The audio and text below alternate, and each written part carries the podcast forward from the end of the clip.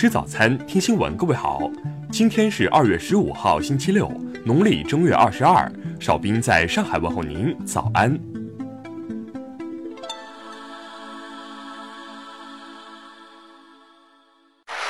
首先来关注头条消息。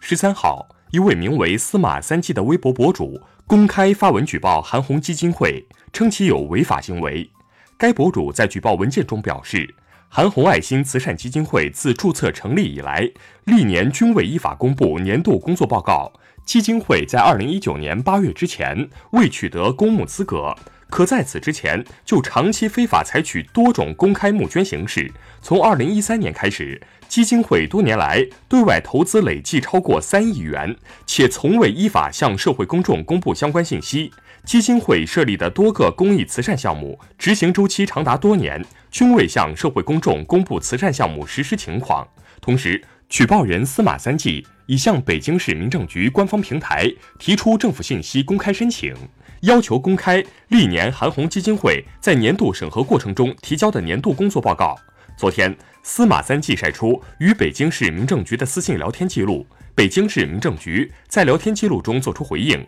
表示相关部门正在调查。下面来关注国内方面的消息。国家卫健委昨天表示，除湖北外，全国其他省份新增确诊新冠肺炎病例数从二月三号的八百九十例下降至二月十三号的两百六十七例，实现十连降。国务院发文要求，疫情期间严禁校外培训机构开展任何形式的线下培训，不得举办任何形式的聚集性培训活动，对顶风作案者将给予最严厉的惩处。日前。最高人民检察院依法以涉嫌受贿罪对河北省原副省长李谦作出逮捕决定。目前，该案正在进一步办理中。截至十三号十七时，中国红十字会总会接受超十一亿元捐赠款物，其中接受资金九万五千零八十八点一一万元，物资价值两万一千四百四十六点二六万元。截至十三号十二时。湖北省累计接收社会捐赠资金一百零八万零九百三十八点一三万元，其中省本级五十二万五千五百六十三点零九万元，武汉市四十一万九千四百五十二点六五万元。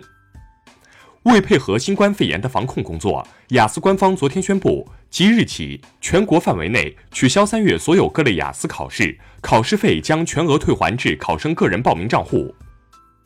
湖北孝感升级防控措施。所有小区居民点一律全封闭管理，居民基本生活必需物资由街道乡镇及社区村居委会组织配送，急需物品实行代购服务。百度昨天宣布升级此前发布的共度计划，提供总价值二十亿元的专项基金，帮助近百万合作伙伴企业共度难关，减少因疫情而带来的损失。下面来关注国际方面的消息。韩国三个在野党十四号宣布，将于十七号合并为一个名为民主统合党的新党，届时该新合并的政党将成为韩国国会第三大党。十三号，英国首相鲍里斯·约翰逊对内阁进行脱欧后的首次改组，在这次重大改组后，内阁中女性大臣人数有所减少，精英群体占据了大多数职位。美国国务院十三号表示。美国极度关切新型冠状病毒若在朝鲜爆发可能造成的影响，并准备与国际援助机构联手，帮助朝鲜防范新型冠状病毒疾病。美军将和塔利班在阿富汗停火七天，以便为签署最终的和平协议铺平道路。塔利班表示，停火将从十四号开始，双方的和平协议有望在两周内签署。十四号，韩国首尔高等法院对崔顺实涉嫌收受贿赂等轻信干政案作出重申宣判，崔顺实获刑十八年，罚款两百亿韩元，追缴六十三亿韩元。截至十三号，日本钻石公主号上有十四名中国人感染新冠肺炎，分别为来自中国内地的两人，来自中国香港的十一人，来自中国台湾一人。美国商务部十三号宣布，第四次推迟针对华为及其附属公司现有在美产品和服务所实施的交易禁令，以避免禁令对美国公司和消费者造成不利影响。美国国家海洋和大气管理局十三号发布报告说，二零二零年一月，全球平均气温破纪录，成为自一八八零年有气象记录以来的最热一月。下面来关注社会民生方面的消息。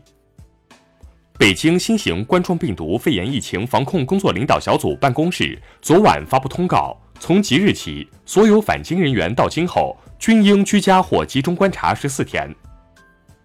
上海一男子李某平从重点地区返回上海家中后，被确诊为新冠肺炎，在就诊过程中其隐瞒行程，致五十五人隔离。目前，李某平已被当地官方采取刑事强制措施。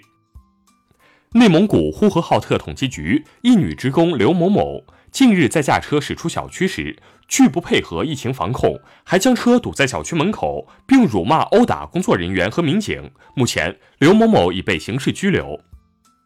有网友近日爆料称，乐华娱乐旗下艺人黄志博因涉嫌口罩诈骗案在家被捕。随后，乐华娱乐发布紧急声明称，已与黄志博解除合同，变相证实涉案人正是黄志博。湖南益阳一男子姚某谎报火警被拘十日，其称火情是自己在家里无聊时虚构的，就是觉得好玩，想让消防车白跑一趟。最后来关注文化体育方面的消息，在昨晚结束的一场斯诺克威尔士公开赛的四分之一决赛中，奥沙利文五比一击败塞尔比，成为第一个晋级半决赛的选手。世界体育大会十三号宣布，受新型冠状病毒肺炎疫情影响，原定于今年四月在北京举办的世界体育大会将异地举行。法国电影促进协会十三号宣布，法国凯撒学院奖董事会的二十一位成员将于二月二十八号凯撒奖颁奖仪式后集体辞职。电影频道近日向湖北捐赠六十部电影，将于十五号起陆续在当地电视台及武汉方舱医院播出。以上就是今天新闻早餐的全部内容。如果您觉得节目不错，请点击再看按钮。咱们明天不见不散。